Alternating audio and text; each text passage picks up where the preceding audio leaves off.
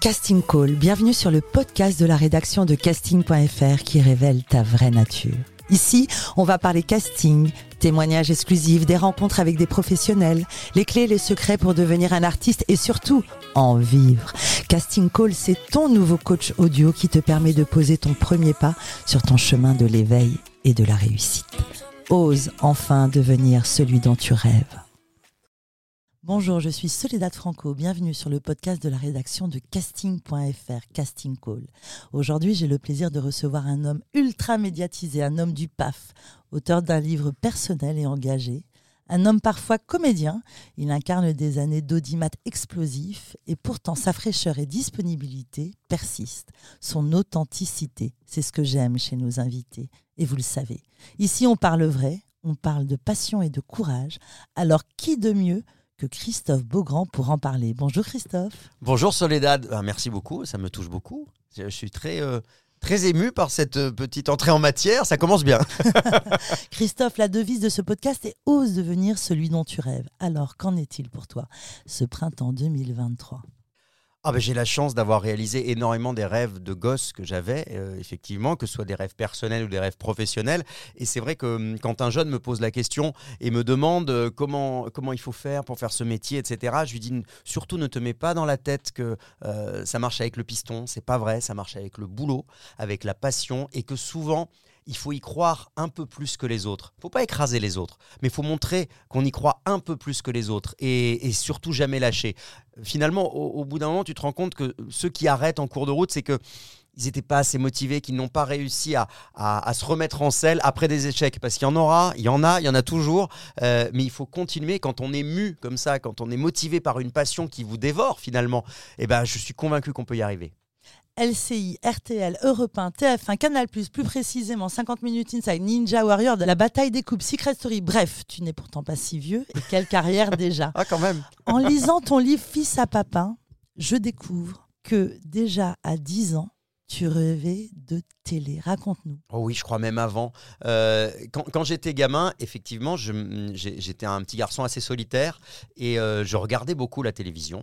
Euh, les dessins animés, les, euh, les séries, même les émissions. même gamin, je regardais des émissions de débat politique qui me passionnaient. Je comprenais pas tout, mais je voyais ces gens s'engueuler, ça m'amusait beaucoup. Je regardais les émissions de Dorothée, les émissions de Jean-Pierre Foucault, etc. Et, c'est vrai que j'ai très, très vite eu envie d'aller de l'autre côté de l'écran. Je me disais, euh, la vie, elle a l'air très jolie de ce côté-là de l'écran et, j'aimerais bien. Et puis c'est vrai que comme j'étais un, un, petit garçon assez solitaire, c'était un peu mes amis à la télé.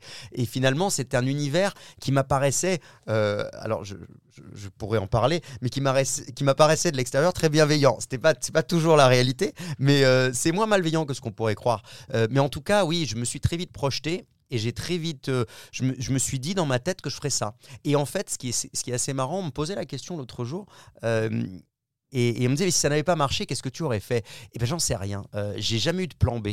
Euh, Dans quelle famille as-tu grandi? Est-ce que tes parents venaient euh, du milieu de la télé ou un milieu pas artistique du tout, Pas du tout. J'avais euh, ma maman était une maman au foyer. j'avais une grande sœur et mon père était cadre commercial dans une société Alcatel. Il vendait des câbles. un papa plutôt strict? Ouais, plutôt carré, strict et et c'était pas du tout des gens expansifs. Mes parents. Moi, j'étais le seul de la de la bande qui était un peu plus expansif. J'ai fait des cours de théâtre quand j'avais une dizaine d'années. J'ai commencé et c'est vrai que euh, je, dénotais un peu dans l'environnement familial, mais j'ai la chance d'avoir des parents qui étaient très aimants et très encourageants, donc ils m'ont toujours euh, soutenu, suivi et accompagné dans toutes mes envies, euh, en me disant toujours il faut que tu continues tes études, que tu aies un bagage d'études au cas où. Mais c'est vrai que j'avais jamais effectivement prévu de plan B. Pour moi, c'était ça et puis c'est tout. C'était pas possible autrement que je ne réussisse pas ça. Mais tu avais même une télé dans ta chambre. Tu avais réussi à convaincre à 10 ans. Ouais, j'avais dit ça. J'avais dit ça. je sais, c'est pas. Alors c'est pas bien pour les parents qui nous écoutent. C'est, euh, elle est en noir et blanc. Euh, ah ah. donc euh, c'était une autre époque. C'était une vieille télé en noir et blanc. Trois chaînes. Avec une petite molette. Il y avait même pas les boutons de, mémoire pour les chaînes. Il pour si tu veux changer de chaîne, il fallait tourner comme comme les, vieux postes de radio. donc ouais, non, c'était à l'ancienne. Mais en tout cas, déjà là, tu savais que tu voulais travailler à la télé. Ah ouais, ouais j'étais persuadé de ça. Je voulais travailler à la télé, à la radio. J'écoutais la radio aussi. Et, euh, et c'est vrai que j'ai commencé, euh, en fait, à, mon, mon- la première fois que j'ai vraiment eu l'impression de commencer à travailler, entre guillemets, moi, tous- tous les mercredis, j'allais acheter tous les journaux qui sortaient euh, pour, pour enfants au kiosque. Et un jour, je tombe sur un journal qui s'appelle Nous les enfants, qui est un, un magazine fait par des enfants, qui avait Uh-huh. été créé par euh, une gamine à l'époque avec ses parents qui l'avaient suivi dans ce projet. Et, et du coup, je leur ai. Sans que ma mère le sache, je leur ai écrit, j'ai envoyé, mes, je faisais du dessin, je leur ai envoyé des bandes dessinées, je leur ai envoyé des articles. Et là, du coup, ils m'ont, ils, ils m'ont dit, bah voilà, on, te- on t'embauche. Et ma mère s'est retrouvée à aller Incroyable. m'a- m'accompagner. Moi, j'étais dans le 91, elle m'accompagnait à Saint-Mandé. C'était à Saint-Mandé, dans le, euh, voilà, le- du côté de, de, de- de l'est de Paris. Euh, voilà. Et, Ta première expérience journalistique. Exactement. Et ce qui est assez marrant, c'est que c'est à ce moment-là que j'ai fait du coup ma première télé parce que ce journal-là, euh, qui s'appelait Nous les enfants, a été mis à la une dans une émission qui s'appelait Tous à la une avec Patrick Sabatier. Et je me suis retrouvé à faire une première télé à, à- à 14 ans. Euh, Pour promouvoir ce journal qu'on faisait, on était une dizaine d'invités.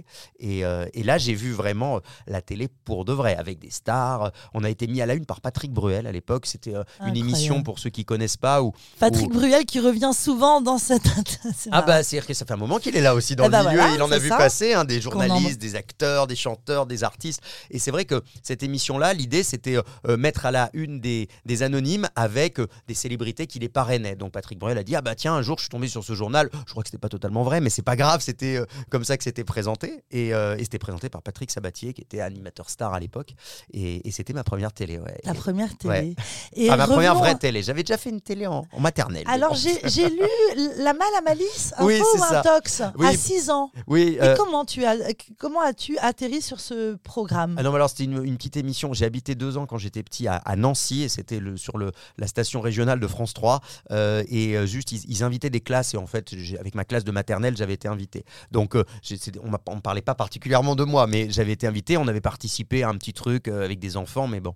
Euh, Ce qui est intéressant, c'est de voir que la télé, quand même, était autour de toi. Ouais, ouais, ouais, Euh, moi, j'ai pas souvenir que la télé était autour de moi quand j'étais petite. Bah, là, le- ça, ça a été le hasard, mais c'est vrai que hum, j'étais j'étais en maternelle, hein, donc euh, j'étais vraiment tout petit, dernière année de maternelle, donc je vais avoir 5 Et ans. quand on sait que le hasard n'existe pas. Eh ben, là, en tout cas, il y avait quelque chose qui était peut-être prédestiné. Mais ce qui est sûr, c'est que je me rappelle très bien d'avoir été fasciné par les caméras. C'est la première fois que je voyais. genre, on, on était passé dans le couloir, on voyait le studio où il y avait le journal télévisé, les caméras qui étaient énormes à l'époque, hein, parce que c'était, euh, je te dis ça, c'était en 82, je crois. Et, et je me rappelle très bien de la carte météo. Ça m'avait fasciné parce que à l'époque, c'était pas des cartes euh, numériques, c'était des vraies cartes où tu collais les soleils avec un aimant. Tu sais, il y a les soleils et les nuages. Les gens qui m'écoutent doivent se dire, le mec, il y a 75 ans en fait. Et, et c'est vrai que ça, ça a été un souvenir. J'avais que 5 ans, c'était un souvenir très fort. Je m'en rappelle encore comme c'était hier. J'avais été fasciné, j'avais les yeux comme ça. Je me disais, c'est ça que je veux faire, c'est là Ta que je veux être. Ouais. est née là. Elle avait commencé avant, mais je pense qu'elle s'est matérialisée très tôt, du coup, à 5 ans, euh, comme ça, en voyant à quoi ça ressemblait de l'autre côté de la caméra. Et tu racontes aussi qu'il y a un avant-après, lorsque tu as 10 ans, tu étais un petit garçon un peu timide, les gens n'étaient pas très sympas avec toi et tu as fait une rencontre avec un petit camarade. Tu es parti en colo Ouais. et là, il y a eu un déclic, il y a un avant-après. On sent que là, ça t'a raconte-nous. Ben oui, parce que j'étais un, un gamin, euh, on, on m'en parlait pas à l'époque, mais euh, j'ai un peu subi ce qui pouvait ressembler à du harcèlement scolaire. En tout cas, j'étais pas populaire dans la classe et j'étais vraiment mis de côté. Et puis un jour, il y a un copain de classe, je sais pas pourquoi, et c'était le garçon populaire de l'école, c'était le capitaine de l'équipe de foot, donc euh, c'était comme dans les comme dans les films américains. Je dis tiens, il y a, y a- y a un gars euh, populaire qui s'intéresse à moi. Et là, j'ai un peu changé euh, d'univers. Je me dis tiens, c'est possible en fait de, de trouver sa place. Et puis on est allé en colo ensemble. Là, c'était la première fois que j'étais coupé de papa, maman, surtout de maman, parce que j'étais un peu le, fils à maman dans les jupes de maman. Et, euh, et voilà, mais c'est comme ça qu'on, c'est par étapes, comme ça qu'on on gagne en confiance en soi et qu'on commence à grandir. Et c'est euh, l'année euh, suivante, quelques mois après, que j'ai commencé les cours de théâtre aussi, euh, une petite école de, de théâtre euh, dans ma ville, dans le 91, et euh, ce qui m'a beaucoup aidé à, je pense, à prendre confiance en moi. Alors, raconte-nous tes études de journaliste, parce Oui. que tu voulais devenir journaliste. Exactement. Bah, c'était alors ça, c'est- ma mère. J'ai failli faire une école de radio à un moment donné pour devenir animateur radio, et ma mère me dit bon, il faut quand même que j'étais bon à l'école, j'avais des facilités, euh, j'étais passionné par l'actualité. Ma mère me dit bon, euh, Et tout ça, c'est où? C'est à Paris? Euh, ouais, à Paris, en région parisienne, ouais. Et, et ma mère me dit, faut, faut quand même faire des études sérieuses. Euh, tu sais, journaliste, si jamais à la télé à un moment donné ça marche pas, tu pourras faire de la presse écrite, tu pourras faire d'autres choses. Donc il faut que tu aies ce bagage-là. Mais donc, tu te voyais comment? Animateur, journaliste, un- un- investigation? j'ai toujours aimé tout faire en fait parce que je, parallèlement à tout ça, j'ai commencé à 15 ans une petite radio locale aussi où je présentais une émission tous les week-ends week-end. donc là encore, ma maman prenait sa voiture pour m'accompagner. Elle a fait, elle, m'a beaucoup accompagné. Mais c'est important d'être d'être soutenu. Elle m'a jamais poussé parce que c'était pas son univers, donc ça fait pas partie de ces gamins toi tu le sais dans l'univers du casting, parfois tu as des gamins qui n'ont pas plus envie que ça, mais la maman elle essaye de régler des comptes et tout. Donc, et de, elle se projette. Exactement, elle se projette. Elle dit ma, ma fille, tu seras une star, moi j'ai pas pu l'être. Moi c'était pas du tout ça. ma mère, elle, était juste en, soutien et elle m'aidait à réaliser les rêves que j'avais. Et du coup, moi toute la semaine, je rédigeais mes émissions. Euh, parfois il y avait des petits JT, enfin des petits euh, flash radio d'information, il y avait des, parodies, des sketchs. Donc j'ai toujours fait à la fois des choses à, mi-chemin entre le sérieux et, le, le divertissement. Ce que je fais toujours aujourd'hui finalement, puisque je fais à la fois de l'info sur LCI le week-end où je présente euh, le, magazine du matin entre 6h30 et 10h où c'est à la fois de l'actu, de la culture, etc. Et puis en même temps, je fais des purs divertissements comme Ninja Warrior ou comme j'ai fait Secret Story il y a quelques années. Et c'est ce qui est sidérant. Lorsque j'ai préparé cette interview, je te connais depuis de nombreuses années, je te suis. Ce qui est sidérant, c'est que tu arrives à être animateur télé, présentateur télé, animateur radio, tu te mets en scène, on, on en parlera, et ce qui me semble assez rare en France, euh, alors, où on te catalogue. D'après toi, quel est ton comment tu y arrives? Alors je ne sais pas pourquoi et on m'a souvent dit ça et effectivement je je, peux pas te dire euh, parce qu'en principe ça n'existe pas. Ça, n'existe pas. On te prend au sérieux. On, ne peut pas à la fois faire un JT et te parler de l'Ukraine et de la politique et faire Secret Story ou Ninja Warrior ou le Loto et en même temps faire des imitations et chanter aux, grosses têtes et, et, en même temps écrire un livre sérieux sur sur l'homoparentalité. C'est assez marrant. Euh, j'ai je me suis jamais mis de barrière. Et j'ai toujours imposé les choses, en fait. Euh, et à un moment donné, j'ai eu la chance que ça marche. Je pense que que ce soit dans le public, en fait, le public se pose pas vraiment ce genre de questions. C'est plus les gens du métier qui se posent ces questions-là. Mais euh, je pense que dans les deux cas, en tout cas dans le public comme dans le métier, les gens savent qu'il y a une vraie sincérité dans ma démarche. C'était la réponse que j'attendais. Je fais les choses avec euh, avec une vraie envie. J'ai jamais fait aucun choix. Euh, par, euh, guidé par des choix financiers, ce genre de choses, mais c'est parce que c'est mes passions, ça m'intéresse et je pense que quand tu arrives à transmettre la passion que tu as, euh, tu peux tout défendre. Et on voit qu'il y a une, une sincérité et rien de, de fake derrière. Je pense que c'est ça qui fait la différence, je pense. D'ailleurs, si je te pose la question, où es-tu le plus heureux à la radio ou, sur LCI ou sur Ninja Warrior Et oui, on me demande souvent ça. C'est dur. répondre? C'est dur. Exactement, c'est très dur de répondre. On me dit, ah, qu'est-ce que tu devrais J'aimerais, j'aimerais pas arrêter la radio parce que j'adore ça. Euh, derrière un micro, je trouve ça formidable. Tu arrives à, raconter des choses rien qu'avec le ton de la voix. J'ai commencé par la radio moi, à 15 ans. Euh, donc, euh, je, ne pourrais pas arrêter la radio. Enfin, je pourrais pas. Si, j'avais pas le choix, je le ferais. et, ça, ça m'embêterait beaucoup qu'on me force à choisir. Euh, j'ai la chance que jusqu'à maintenant, euh, je on n'est pas forcé à choisir et de travailler dans un univers, notamment à TF1, dans le groupe TF1, où je peux intervenir sur les différentes chaînes du groupe de manière très très différente. Euh, donc pourvu que ça dure. Pourvu que ça dure, ça va durer. Alors, tu finis tes études de journalisme, et alors qu'est-ce qui se passe? Eh bien, je rentre en stage euh, à LCI pour la première fois. Alors, je me bagarre un peu parce qu'à l'époque, euh, je ne suis pas très populaire auprès de la euh, directrice de l'école de journalisme parce que justement, elle, on parlait des cases, elle, elle, elle aime bien les journalistes très sérieux, et il se trouve que parallèlement à, ce, à mes études de journalisme, j'ai participé à un concours d'animateur télé sur France 2, qui est Antenne 2 à l'époque, qui était présenté par Jacques Martin.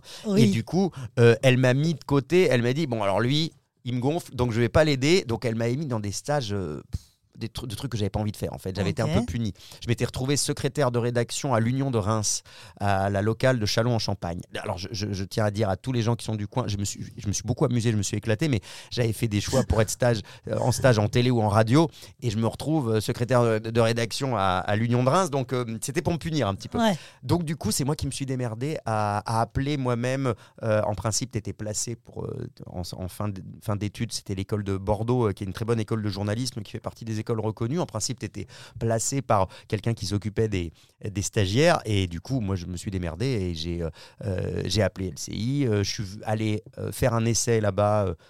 ça s'est bien passé Heureusement, mais dans cette école, ça a été dur parce que mon prof de télé, par exemple, m'avait dit, m'avait dit que j'étais, il dit, m'avait dit franchement, euh, fais autre chose, c'était vraiment pas fait pour faire de la télévision. Donc, euh, Tu te rends compte, Christophe, Donc, et c'est bon. très important pour nos auditeurs, parce que combien de témoignages d'actrices euh, qui te racontent qu'un directeur de casting t'a dit euh, écoute, tu n'es pas très doué, mais toi, tu as persisté. mais oui. Quand on te disait ça, ça ne te faisait pas du tout vaciller? Euh, non, alors ça, ça, ça pique un peu quand même. Hein. Je te cache pas que ça pique un peu, mais euh, comme je te disais tout à l'heure, j'ai eu cette espèce d'inconscience, je pense, euh, de me dire que de toute façon c'était ça, point. Donc il fallait que ce soit ça. Et ça a été ça. mais c'est vrai que euh, quand tu as ton prof de télé, quand tu as réussi à avoir euh, à, à réussir à, rentrer, à passer un concours dans une école de journalisme reconnue, il y en a 8 qui sont reconnus par la profession, je crois qu'il y en a 9 maintenant. Mm. Euh, as déjà, euh, franchement, tu as, déjà posé des, des jalons, tu as acquis une, é- t'as une étape qui a été franchie, et qu'on te dit ça, on te casse un peu le, le rêve, tu te dis, euh, alors ça veut dire que c'est peut-être pas mon truc finalement, mais Mais tu y allé quand il même. faut y aller. Et Tu n'as euh, pas lâché. on continue de se prendre des baffes, hein, moi, euh, ça tout le temps, hein. Euh, mais il faut s'accrocher. Dans ton livre, tu racontes la méchanceté des réseaux sociaux. Les Ah oui. réseaux sociaux n'existaient pas encore. Ça aurait été beaucoup plus difficile dans l'absolu. J'étais un grand lecteur, je pense que j'aurais pas lu beaucoup de livres aussi. Les, les réseaux Mm. sociaux et les téléphones portables avaient existé quand j'étais gamin parce que je pense que j'aurais- je serais devenu accro très vite. Je le suis aujourd'hui, euh, trop sûrement. Et, et c'est vrai que c'est pas, ce qui- c'est pas toujours ce qui rend le plus Quand intelligent. on est médiatisé comme toi, euh, tu le gères ton, les réseaux sociaux. Oui, directement. Oui, je le gère parce que on m'avait proposé à un moment donné à Ouais. TF1 que quelqu'un m'aide euh, et moi je voulais pas donner mes codes de réseau à qui que ce soit parce que hum, je trouve que c'est mentir aux gens que euh, qu'il y ait une réponse sur les réseaux qui apparaissent et que les gens pensent que c'est toi qui as répondu alors que tu sais même pas ce qui a été répondu par un community manager. Moi ça Mhm. me ça me plaît pas du tout donc je les gère moi-même. Parfois les réponses mettent un peu de temps à arriver mais quand il y a une réponse qui arrive pour ceux qui nous écoutent s'ils m'envoient un message, ce sera toujours un, un mot qui a été écrit par moi, euh, ça c'est sûr. Mhm. Il n'y a personne d'autre qui, qui gère ces choses-là à ma place. Et je trouve que c'est extraordinaire le, le lien direct que tu peux avoir avec les gens. Mais évidemment, tu en as du coup qui, qui en profitent pour te vomir toute leur haine à la figure.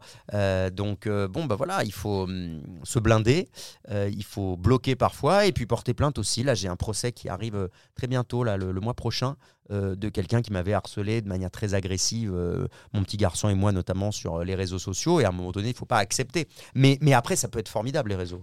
Mhm. C'est une proximité incroyable et un feedback direct avec ce que tu, ce que tu proposes comme boulot. Parfois, tu proposes quelque chose tu, et tu te, tu te rends compte, en fait, quand tu vois les réactions, euh, quand il y en a plusieurs, en tout cas, quand tu te rends compte qu'il y a quelque chose, tu te dis, bon, bah voilà, ce que j'ai, la blague que j'ai voulu, euh, euh, là, ça n'a pas été euh, compris tel que j'avais voulu l'exprimer. Donc, à un moment donné, tu te remets en question et c'est comme ça que tu avances. Hmm, Christophe Beaugrand, tu es une célébrité de la télévision et de la radio.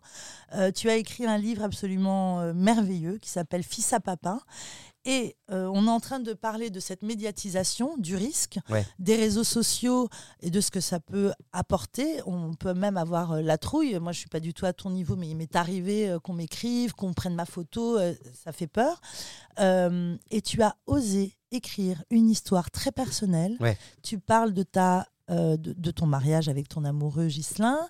Tu parles de euh, toute cette démarche de GP1. Ouais. Euh, un homme engagé, et ben moi je te dis bravo parce que est-ce que tu n'as pas eu peur que ça entache ta carrière? Et ben voilà la réponse euh, que j'attends de toi, c'est-à-dire dis-moi si à un moment tu t'es dit non, vaut mieux pas que j'en parle. Alors, c'était avant, en fait. Je me suis posé cette question-là. euh, pour tout te dire, cette question-là par rapport à ma carrière, je me la suis posée au moment où on m'a proposé, donc c'était il y a longtemps, il y a presque 20 ans, euh, qu'on m'a proposé de présenter une émission sur Pink TV, qui était la première chaîne gay en France. Elle n'existe plus aujourd'hui. Enfin, je crois qu'il n'y a plus que des, des films porno. Moi, j'avais pas Mhm. été embauché pour ça. Euh, moi, je, je présentais un talk show tous les jours. Et euh, j'étais tout jeune. J'avais, c'est ça, c'était il y a 19 ans. J'avais 27 ans.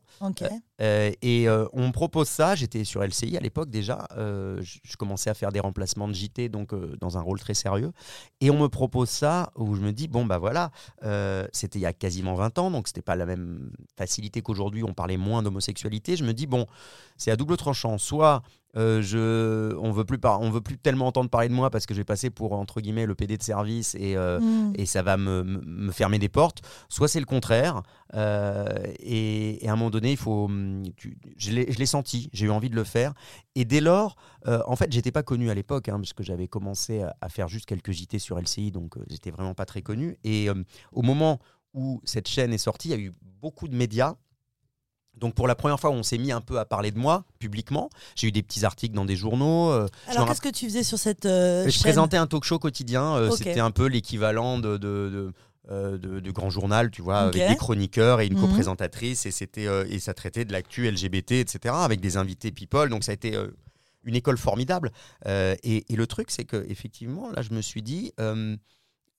C'est euh, comment qui tout double en quelque sorte. Et puis ensuite euh, du coup j'ai été connu d'emblée comme étant homo donc j'ai jamais vraiment fait mon coming out ça faisait partie du package entre guillemets D'accord. et, euh, et après, j'ai continué mon travail. J'ai présenté cette émission pendant deux ans. Après, euh, ça s'est arrêté pour des raisons euh, financières. Ils n'avaient pas assez d'abonnés parce que Mm. c'était une, une chaîne euh, qui fonctionnait euh, comme canal, euh, une chaîne à péage, et où il n'y avait pas assez d'abonnés pour que ça, que ça continue. Mais, euh, mais j'ai appris énormément. Et du coup, euh, les choses se sont faites entre guillemets naturellement. C'est ce que je disais tout à l'heure. C'est un peu comme le mélange de- des genres. C'est quelque chose que j'ai imposé entre guillemets. Ça faisait partie du, ça faisait partie du package. C'est arrivé comme ça. Donc il fallait faire avec.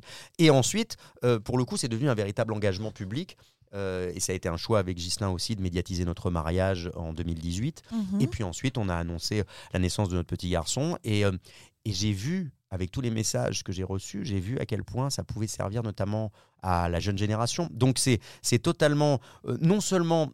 euh, j'ai pas hésité, mais je l'ai même, avant de parler de, de ce dont on parle là, d'homoparentalité, etc., mais je l'ai fait vraiment sciemment en me disant que j'avais un rôle à jouer peut-être dans la société, à contribuer. En tout cas, je suis pas, évidemment, je, je, Que ta la- médiatisation et pas- ton audimat servent à quelque ah, Exactement, chose. j'ai pas la prétention de pouvoir euh, tout changer, mais ça peut être une goutte d'eau, ça peut aider à faire réfléchir les gens, et si jamais ça peut euh, faire en sorte de d'apaiser les relations dans la société, dans les familles parfois, de, de susciter des, des discussions parfois. euh, et avec tous les messages que je reçois, je me rends compte que c'est le cas souvent.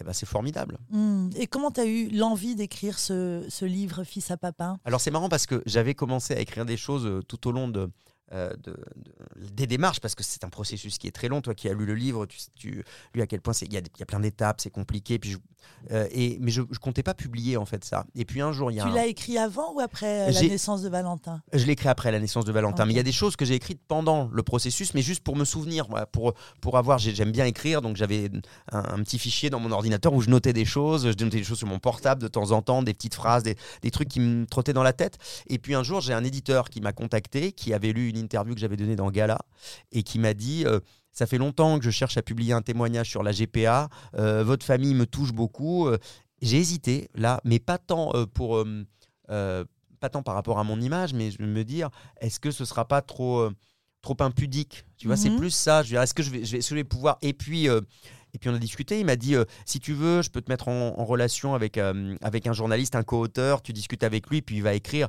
Je dis, mais alors non, euh, parce que c'est tellement personnel, c'est tellement intime que c'est chaque la même chose que ce que je disais pour les réseaux sociaux. Chaque mot qui sont, toi. qui sont écrits dans ce livre, c'est c'est moi qui les ai écrits, sous-pesés, Mhm. etc. Donc je lui ai dit, écoute, euh, je vais écrire 3-4 chapitres pour que tu me dises ce que tu en penses. Si tu penses que, euh, en termes d'écriture, ça te convient et que tu penses que ça peut être publié, que ça- on, on y va. Si jamais ça te convient pas, bah, on fera rien parce que moi, je veux pas que quelqu'un d'autre écrive ça à ma place. Là encore, j'aurais l'impression de mentir aux gens. Et moi, je- je- la sincérité, c'est un truc qui, qui est le point de départ de- du rapport que j'ai avec le public. Euh, donc c'était pour moi, c'était pas négociable. Et du coup, voilà, ça s'est bien passé et j'ai raconté beaucoup plus de choses que ce que je croyais en fait. Ouais. Des choses beaucoup plus Et le personnelles livre que ce que je est croyais. absolument euh, merveilleusement intimiste, intelligent et, et, Enfin, merci, ça et, me touche. et ça, et ça, ce qui est intéressant, c'est que ça, ça, ça éveille à la pensée. On- Ouais. le, le regard change. Mais oui, j'ai- voulu essayer de faire comprendre aux gens.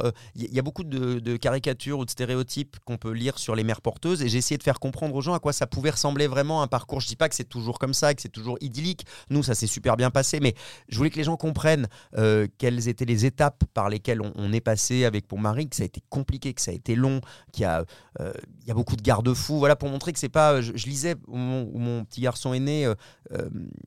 Euh, euh, des messages euh, très violents du genre ah bah, vous avez acheté un, un- un enfant sur internet ce genre de Mm. choses et du coup je pense que c'est important et pour lui aussi ça me tenait vraiment à cœur que personne ne lui vole son histoire en écrivant mm, euh, des, des- des- des- des choses en disant euh, il y, a- il y a des messages qui ont été écrits en disant qu'on avait utilisé une femme comme une esclave etc et euh, Witness est devenu qui a On porté notre garçon à devenu une amie Ouais. de journaliste, exactement justement. je voulais du, du concret de la vérité exactement Parce que ceux qui parlent comme ça, ce sont des gens qui ne connaissent pas. Donc, effectivement, ton travail a été de, de, de comme un reporter, raconter Exactement. la vérité. C'est ce que j'ai voulu faire en tout cas. Et c'est vrai que là, euh, notre histoire continue avec Whitney et Jacob, son mari. Donc, euh, parce que là, on les a invités, on doit les voir depuis longtemps. Ils viennent enfin au mois de juin euh, à la maison pendant une semaine à Paris. Et euh, ils vont revoir Valentin. Ils sont hyper contents. On s'envoie des messages tout le temps. Donc, c'est pour montrer à quel point on n'est vraiment pas dans un rapport marchand, entre guillemets. C'est une vraie histoire qui se crée entre deux familles à, à 6000 km l'une de l'autre. Donc, c'est ça que j'essaye de faire comprendre aux gens pour faire tomber les clichés et, et qu'ils voient ce à quoi ça peut ressembler. Et je me rends compte que avec tous les retours qu'on a eu, même dans les émissions que j'ai pu faire, même tous les gens n'ont pas lu le livre évidemment. Il a, très bien marché, mais tous les gens n'ont pas lu le livre. Mais il y a eu, plein de gens qui ont vu des interviews. Euh, Il y a l'émission qu'on a faite chez Faustine Bollard qui a été rediffusée à plusieurs reprises. On a fait les maternelles aussi. Euh, on a fait euh, l'émission de Ruquier. on avait fait Quotidien aussi. Il y a plein de gens qui en ont entendu parler et que ça a contribué à faire bouger les choses. Ça contribue à faire changer les choses et en même temps, tu prends le risque de t'exposer à des choses extrêmement violentes, comme les 12 cœurs par exemple. Ça a été assez compliqué de participer à cette émission. Oui, bah il y a une émission. l'émission était super, mais il y a eu des réactions. alors c'est une émission, voilà, qui, qui était en, euh, en, en clin d'œil. C'était un prime spécial Mhm. présenté par Jean-Luc Reichmann sur euh, la Saint-Valentin. Mm. Et ils ont décidé d'inviter plusieurs couples de personnalités. Il se trouve qu'ils m'ont invité avec euh, mon mari Ghislain. Donc on Mm. était euh, un couple homo. Et là, il y a eu des messages horribles en disant ah bah, évidemment qu'on va. Il y a des gens qui ont appelé à boycotter l'émission parce qu'ils trouvaient ça intolérable qu'il y ait un couple de garçons dans une émission en prime time sur s'embrasser. TF1. Et, et voilà, et à un moment donné, effectivement, on a donné une bonne réponse et on s'est fait un bisou, juste un smack. hein. Voilà, Il n'y a Mm. pas eu une espèce d'énorme soupe de Mm. langue, tu vois. Ouais, Euh, et, et là, les gens disent Ouais, c'est dégoûtant, ah, dé- ah, j'avais envie de vomir. ouais. Et là, je me dis On en est encore là. Et c'est pour ça que c'est hyper important. Et j'étais très heureux que, que Jean-Luc nous fasse cette proposition-là, parce que je sais que ce sont des sujets qui le tiennent à cœur. euh, que même à l'époque où il présentait Les Amours, c'est lui qui avait dit à la production Il faut qu'on ait de temps en temps des couples homo aussi. Mm. Euh, parce que ça fait partie de la société. Et là, dans, dans cette émission-là, ce soir-là, il y avait plusieurs couples très différents. Il y avait euh, des, des- des couples mixtes aussi. Il y avait, euh, il y avait Black M, par exemple. Donc, tu avais vraiment des différences de génération, de couleur de peau, de sexualité, d'âge, parce qu'il y avait Chantal là-dessous et son mari. Donc, il y avait toutes les générations. Et, et ça, c'est la France, en fait. Et ça, c'est la France. Et c'est ça qui est génial. Et l'émission, elle était hyper joyeuse. Tous les gens du public étaient joyeux. Et, et, euh, et je pense qu'on a fait passer des beaux messages. Alors oui, il y a toujours des haineux qui déversent leur bile sur Internet. Ça, le- ça les soulage, j'imagine. Euh, je, je- Et il en ressort plus de J'espère qu'ils choses sont moins nombreux. positives. Oui, je pense. Il y a des choses qui, avancent et qui, euh, et J'espère, j'espère. Et, et c'est ce qui est intéressant de savoir aussi et de comprendre, c'est que euh, tu es extrêmement médiatisé, on te voit à la télévision, mais je, je, c- cette, cet audimat et cette, cette célébrité, tu le mets au service d'un engagement qui est fort courageux. Mais c'est naturel en fait. C'est-à-dire que j'aurais pas. euh, J'ai l'impression. ce- on, en revient sur ce que je disais au début sur l'authenticité la, Mm. et la sincérité. C'est qu'à un moment donné, quand tu décides de faire un métier public, il faut donner un peu des choses aussi pour que les gens sachent qui tu es. Parce Mm. que tu peux pas être juste ton travail en fait. Tu es un être humain, tu es fait de chair et de sang, tu as des, des combats, des, des choses que tu défends, des choses qui t'intéressent. Et, et, euh, et moi, c'est ce qui m'intéresse quand euh, je vois des personnalités. Bien sûr que leur travail, ça m'intéresse, mais il faut savoir ce qu'ils ont dans le bide en fait. Ouais, Euh, tu- ouais. Tu t'attaches aux gens comme ça, c'est comme ça que tu crées quelque chose avec le public. Ça prend parfois un peu plus de temps parce que on va dire que tu es un peu plus clivant, euh, pour reprendre des adjectifs. Mais au final, le rapport que tu crées avec le public, en tout cas ceux qui t'apprécient, euh, ils savent pourquoi ils t'aiment, parce qu'ils t'aiment pour ce que tu proposes comme émission, mais ils t'aiment pour ce que tu es aussi, pour ce que tu dégages, pour les valeurs que tu défends. C'est hyper important. Et d'ailleurs, là, tu Ninja Warrior arrive très bientôt. Alors, comment on se prépare? Je t'avais vu sur Instagram, euh, torse nu. Ah oui, parce que c'est physique Ninja Warrior. Mais non, mais le truc c'est qu'ils sont tous hyper musclés. euh, alors euh, du coup, tu te sens vite. euh, moi, j'ai fait plus. de- je me suis mis à faire du sport depuis que je présente cette émission avec Denis Brognard et, et Iris Mittenard. là. Mais c'est vrai que euh, oui, il y a un côté. euh, c'est un peu dur quand même parce que les gens se rendent pas compte. Mais on tourne de nuit. On tourne à Cannes parce que c'est en extérieur, donc il faut qu'il fasse beau. Donc on va plutôt dans le sud de la France. On tournerait à, à Paris, ce serait un peu plus compliqué euh, pour avoir du beau temps. Donc là, il faut pas qu'il y ait de pluie évidemment. Et on tourne de nuit pour la lumière et les effets pyrotechniques parce qu'on est en extérieur, juste à côté du port de Cannes. Donc euh, c'est magnifique. Il y a le, fort du Suquet, derrière le palais des festivals, il y a les palmiers, etc. Euh, mais du coup, pour les effets pyrotechniques et les lumières, il faut être de nuit. On commence à tourner vers au début, vers 18h30, on a quelques, quelques tournages à faire, mais le vrai, la vraie émission commence à 21h et on tourne jusqu'à 5-6h du matin. Et du coup, pendant, pendant 8 jours, parce que c'est à peu près 8-10 jours de tournage, on est en décalage horaire total, puisqu'on termine, là, la finale, on a terminé, on était au lit à 7h. Euh, donc, euh, donc il y a un côté physique aussi, et il faut garder la pêche, la bonne humeur, et, et en même temps, on l'a parce qu'avec Denis, on est très premier degré sur cette émission, euh, dans le bon sens du terme, c'est-à-dire qu'on voit des gens réussir des, des, prouesses physiques incroyables, donc on est vraiment hyper euh, hyper, excité et, motivé, etc. Mais, mais physiquement, c'est une, une épreuve à chaque fois. pour nous aussi. même si on fait pas le parcours, c'est une épreuve quand même à présenter. Il y a des bruits qui courent, un faux ou un tox. Est-ce que tu accepterais de refaire Secret Story? Euh, Ça dépend. Euh, pourquoi pas euh, Il y a des bruits qui courent, qui parlent. Mais ça fait un moment qu'il y a des bruits qui courent. Hein, c'est ça, je donne aucune info en fait. tous, les, tous les ans, il y a des bruits qui courent. Donc, non, mais faut, moi, j'ai présenté cette émission pendant trois ans. J'ai adoré présenter cette émission, vraiment. Je l'ai défendue avec euh, avec passion parce que vraiment j'adore ce programme et, et, je pense que c'est vraiment le programme premium de télé-réalité. Ça peut pas être comparé à d'autres programmes. Pour moi, c'est au-delà de la télé-réalité. C'est un jeu, c'est un divertissement. Donc euh, je, trouve ça, je trouve ça un peu réducteur de le mettre dans la case, uniquement dans la mhm. case télé-réalité. Après, euh, ça fait maintenant 5 ans que ça s'est arrêté. ça va faire 6 ans.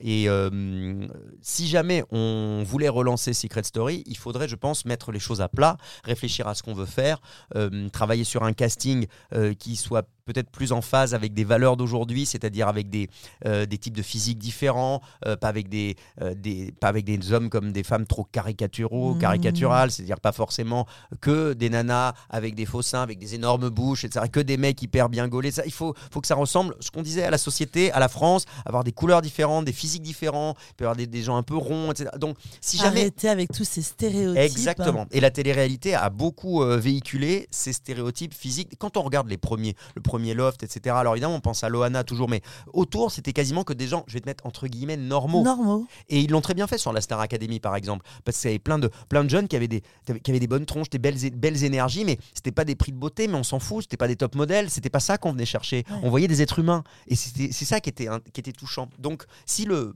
on va dire que si le, projet éditorial garantit ça, oui, ça m'intéresse. Euh, je ferai pas une télé-réalité de plus caricaturale, ça, ça m'intéressera pas. Donc après, on va voir. J'en ai déjà. Euh, euh, discuter, c'est des choses qu'on a pu évoquer à, la fois avec le producteur, avec la chaîne, etc. Je ne sais pas où ça en est de est-ce que ça va se signer ou pas, est-ce que ce sera Secret Story ou autre chose, mais sous une même forme de télé-réalité comme Big Brother qui a aux mm. États-Unis? Je ne sais pas encore. Là, c'est beaucoup trop tôt pour le dire. Donc, euh, je suis désolé, je, je, je, ne réponds pas beaucoup à ta, à ta, question. Non, mais ce qui est sûr, c'est qu'en tout cas, je suis convaincu que ce programme-là, pour parler de Secret que je connais, c'est une marque euh, qui, euh, qui plaît encore aux gens. Il n'y a pas une semaine sans que je reçoive plusieurs messages en me disant alors quand est-ce que ça revient Secret? J'adorais Secret. Moi j'adore cette émission. Euh, l'année dernière on m'avait dit qu'il y avait eu une ouverture de casting et en fait euh, c'était du fake. Ah. Euh, donc il faut se méfier aussi de, de, ce, qui, de ce qui circule parfois. Il y a beaucoup de... Des fois il y, a des, il y, a des, sites de fans de Secret Story qui envoient des infos comme quoi ça va revenir et ça revient pas toujours parce qu'ils croient avoir des infos parce qu'ils ont vu un truc, ils ont interprété comme un indice que, etc. Mais ce qui est sûr, c'est que je trouve que hum, quand tu revois les émissions aujourd'hui, euh, ça reste hyper moderne dans l'écriture, l'habillage, même le générique. Je trouve que ça a super bien vieilli, Secret. Donc je pense qu'on pourrait en faire encore des, de très belles choses. Donc euh, pourquoi pas Est-ce que ça te demande plus ou moins de travail de présenter ce genre d'émission que ce travail que tu fais sur LCI Alors c'est différent. Euh, c'est marrant, dans la, dans la tête des gens, on imagine on toujours... On s'imagine que c'est beaucoup plus sérieux. Et on imagine que le journalisme c'est plus difficile euh, que le divertissement. Je pense l'inverse, moi. Euh, donc le journalisme c'est quelque chose qu'il faut faire sérieusement et qui est difficile évidemment, mais il y a souvent beaucoup de monde, il y a un rédacteur en chef, il y, y, a toute une équipe, et puis l'actualité elle t'arrive automatiquement, entre guillemets. Tu traites quelque chose qui, arrive. Euh, il y a des grèves, il y a la guerre en Ukraine, euh, il y a euh, une déclaration d'Emmanuel Macron, il y a des déclarations politiques, il y a un incendie à Marseille. Ça te demande quand même une culture générale. Ça demande une culture générale, effectivement, mais ça c'est la base. Mais mm. après, les choses sont un peu sur des rails, ça va, ça, se fait entre guillemets un peu plus tout seul avec des grands guillemets. En revanche, le divertissement, là, euh, tu es sur euh, une pure création. Il faut réfléchir à, comment... C'est beaucoup plus difficile de divertir des gens, je pense, que de, que de les informer. C'est beaucoup plus, beaucoup plus exigeant. Euh, je pense que produire une émission comme Secret, par exemple, c'est sans doute l'émission la plus compliquée à produire parce qu'il faut réussir à trouver euh, des, bons leviers pour euh, motiver les, habitants, trouver des, jeux, des règles différentes à chaque fois. Il y a des émissions qui sont beaucoup plus faciles à produire que, Secret. Je pense que et c'est pas forcément les images, les, émissions qui ont la meilleure image paradoxalement, mais généralement quand quelqu'un a bossé en télé-réalité dans le métier, c'est connu les gars sont tout terrain, ils peuvent bosser partout. Parce que c'est euh, un, truc très exigeant, euh, très rigoureux. Il faut euh, bosser sur le. Il faut être dans la rapidité, dans le long terme. Donc, moi, j'ai un respect infini pour les gens qui fabriquent du divertissement. C'est vraiment un gros, gros boulot. Si tu devais tout recommencer, est-ce que tu ferais tout de la même façon? Je pense que oui. Je pense que oui. Parfois, des fois, tu te dis, tiens, ce choix-là, je le ferais peut-être pas pareil. Mais franchement, je pense que oui. oui j'ai eu, de la chance, euh, j'ai beaucoup travaillé et, euh, et surtout j'ai su saisir la chance. Il, faut euh, et puis je le dis toujours quand je vois des, des, jeunes stagiaires qui arrivent avec nous, etc., et qui parfois veulent savoir à quel moment ils ont leur jour de repos, à quelle heure ils terminent, etc. Je leur dis c'est bien de se poser ce genre de questions-là. Moi, je me les posais pas quand j'ai commencé. Et quand on me posait la question, euh, tiens, est-ce que tu veux bosser ce week-end en plus pour tel tel truc? Moi, c'était oui immédiatement. Donc, euh, je pense les que générations ont changé. Je pense que c'est pas si difficile que ça aujourd'hui de se faire remarquer dans une rédaction quand on arrive, en tout cas, à passer ce cap-là, à mettre un pied d'une manière ou d'une autre. Après, se faire remarquer euh, un peu bien, bosser, être un peu plus rigoureux que les autres, c'est pas si difficile, je pense. Alors, quel conseil tu donnerais à nos auditeurs qui rêvent d'entamer une carrière artistique comme la tienne, qui aimerait devenir l'animateur que tu es? Alors, je pense qu'il faut, évidemment, il faut être très bosseur. Okay. Il faut jamais dire non. en, tout cas, il faut être toujours dispo. Euh, il ne faut pas hésiter à, faire une croix sur ses vacances. Moi, j'ai pas eu de vacances pendant 5 ans euh, parce qu'au moment de l'été, c'est là qu'il y avait des possibilités pour moi de faire des remplacements à la présentation, au JT par exemple. Donc, euh, je faisais les JT la nuit en plein été. Donc, autant te dire qu'il n'y avait pas un chat qui me regardait, mais c'est comme ça que tu apprends ton métier. Donc, oui, il faut pas compter ses heures et il faut toujours croire en son étoile. Vraiment, c'est facile à dire, mais il faut vraiment croire en son étoile et puis essayer de saisir toutes les opportunités. Moi, j'ai commencé la radio sur une petite radio locale. Je conseille à tous ceux euh, qui peuvent le faire de le faire. Aujourd'hui, en plus, avec Internet, il y a plein de petites radios avec euh, euh, ou, créer son podcast, pourquoi pas, comme tu le, tu le fais là aujourd'hui.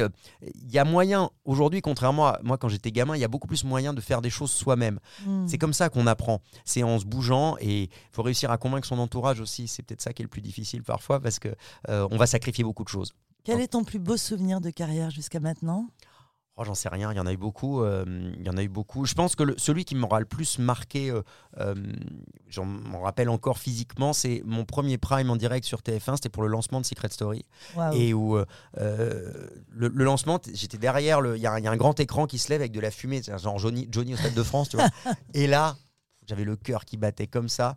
Et hum, c'était à la fois un stress gigantesque et un pied énorme. Et je me suis dit, ça, ce truc-là, donc tu rêves depuis que t'es gosse. Euh, enfin, tu arrives à passer ce cap-là euh, et tu réalises un rêve, quoi. C'est formidable. Et le moment le plus difficile, le plus douloureux, y en a-t-il? Il y en a, ouais, il y en a, il y en a toujours. Euh, il y a toujours des déceptions, il y a toujours des moments difficiles. Après, il y a des, il y a des moments aussi où tu, où tu, où pas en phase avec ce que tu fais. je pense que le moment où j'ai été le moins heureux, c'est à un moment donné quand j'ai bossé à Canal+. J'étais à la matinale de Canal. J'ai fait deux ans là-bas. La première saison, c'était avec Bruce Toussaint, avec qui je m'entendais très très bien et c'était super. La deuxième saison, c'était avec Maïtena Biraban. On s'est pas très bien entendu. J'étais pas très heureux. On se Je me levais à 3h mm. du mat tous les jours, euh, du lundi au vendredi, euh, et j'étais pas en phase avec ce que je voulais faire. Et il faut pas avoir peur de partir dans ces cas-là. Parce qu'on a la chance d'avoir un métier de passion. Mais si jamais cette passion-là, on l'a plus, on peut devenir aigri et il n'y a rien de pire, on le voit dans ce métier, hein. on en voit, hein, que ce soit des comédiens, des, présentateurs, des, euh, des, chanteurs.